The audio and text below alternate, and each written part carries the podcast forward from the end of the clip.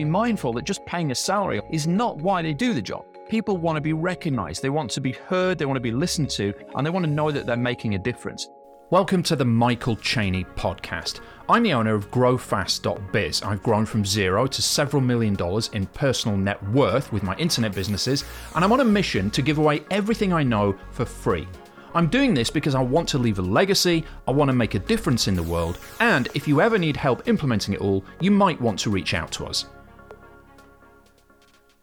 In this training, I'm going to give you seven secrets to outsource everything. Why should you listen to me? My name is Michael Cheney. I'm the owner of GrowFast.biz, where we help internet business owners grow fast. I've done over $10 million online and I'm on a mission to give away everything I've learned for free. The first secret is to get stuff off your desk as quickly as possible. How do you do this? Well, the first time you do a task, you should just do it and learn it. The second time you do a task, you should perfect it. The third time you do it, you should outsource it and document it. So basically, get into the habit of, okay, I'm doing something. Is this any good? No, it's not very good. Let me do it again. When you do it again, hopefully you get it down, you get the process right, and you also realize it's something you're going to repeat in the future.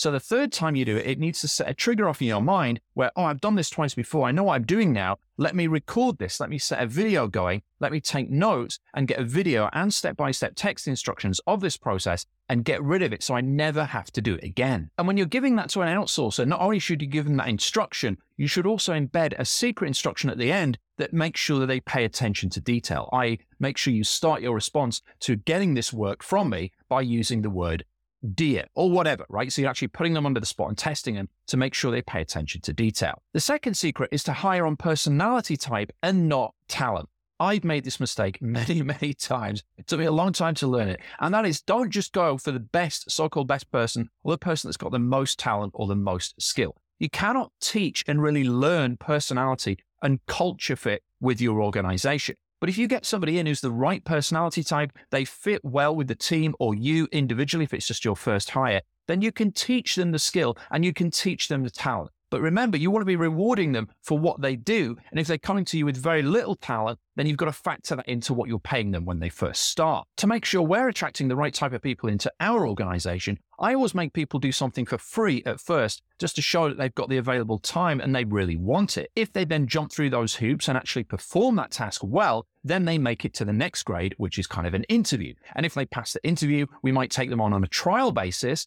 And after the trial, if they're still great and they don't hate me and I don't hate them and nobody's a psycho, then we can engage with each other properly. Step number three is to realize that people will do more for praise and recognition than they will financial reward within reason. Now, this doesn't mean you can abuse it and just say, hey, you're doing an awesome job, well done, and give people a pat on the back when you don't really mean it and they don't really deserve it and think that you can get away with paying people less. You need to pay people at least what they're worth, if not more, but also be mindful that just paying a salary or paying somebody for the job that they've done is not why they do the job. People want to be recognized, they want to be heard, they want to be listened to, and they want to know that they're making a difference. In my company, I'm always looking for opportunities to give people a pat on the back give them a virtual high five across the organization. And we like to share wins with one another when somebody's done a great job so everybody can see the impact that they're having. Hey Chainiacs, I've had a ton of people tell me they get more value from this podcast than most of the paid products they've invested in, which is awesome.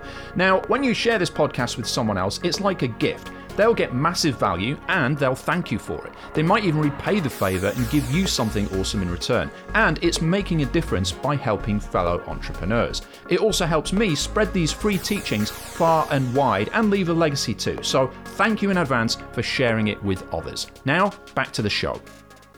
The fourth secret is actually about managing the staff and managing the outsourcers that you have with a weekly staff huddle. Now, as the name suggests, this is a huddle where you, the manager or the leader or the overseer of the organization, get everybody together and talk about the vision for the week and the longer term vision of the organization. It's not a round robin where everybody chips in and discusses what they're doing and everything else. We'll tackle that in a minute. This is more the vision for the week. Has anybody got anything to add about this particular issue and what we're headed on? Otherwise, let's get to it. And secret number five is to do weekly one on ones with every team member. Now, as the organization grows, this becomes increasingly difficult. And what I found is I needed to get a manager and a production manager and an operations manager in place in order to help me do these one on ones so they could then find out what's happening on a one on one level with each of the members of the team and then feed it back to me. The one on ones are where you can find out how people are doing personally, if they're struggling with anything, if they're going in over their head, if they've got too much work or too little, and anything that they're hitting hurdles with in terms of the tasks that have been set. Hey Chainiacs, as you know, I've grown from zero to several million dollars in personal net worth with my internet businesses. And I'm on a mission to give away everything I know for free. Now, I'm doing this because I want to leave a legacy, I truly want to make a difference in the world, and if you're at the stage of needing help to implement all that right now, then come over to growfast.biz and let's see if we can help you out. Now, back to the show.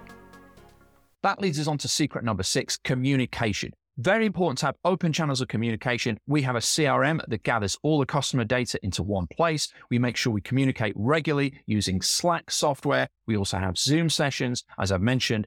And we also encourage interdepartmental sessions so people can find out what's happening in other areas of the business where there's overlap, such as marketing and sales, delivery, customer support and sales, and these kind of things, so that people all know what's going on in the company. And secret number seven is as your business grows, you need to tell people what to do rather than how to do it.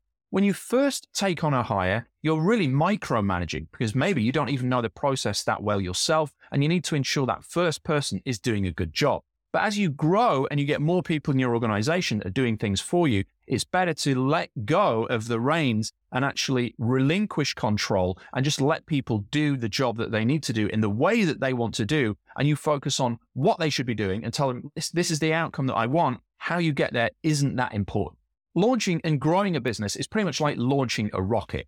The phase that you need to launch a rocket from the ground control all the way up into lower orbit is not the same phase of rocket that is needed to get out of orbit and into space, nor is it the same phase that is then needed to dock on a space station and then needed to come back down to Earth. You notice how a rocket starts like this, then it becomes something else, and it's got a second phase, a third phase, and it lets go of some other things, and it changes, and all these kind of things, right? This is the same as you in your business. Your role changes as your business grows. You start out doing everything, then you realize, okay, I'm doing this over and over. Let me train people. Then I can get other people to do this. So then you become manager of the things rather than doer of the things, although in reality you're doing and managing still.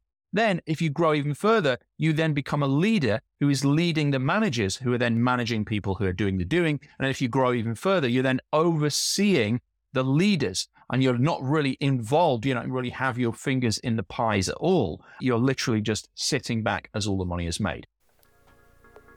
Hey Chainiacs, I'd be eternally grateful if you'd leave a review for me on this podcast. I don't put any ads or sponsorships on here, so when you leave a review, it helps get this free training into the hands of the entrepreneurs who really need it. It just takes a few clicks to do, and your review will make my day. And more importantly, it will create a ripple effect to help the fate and fortunes of countless entrepreneurs. Thank you.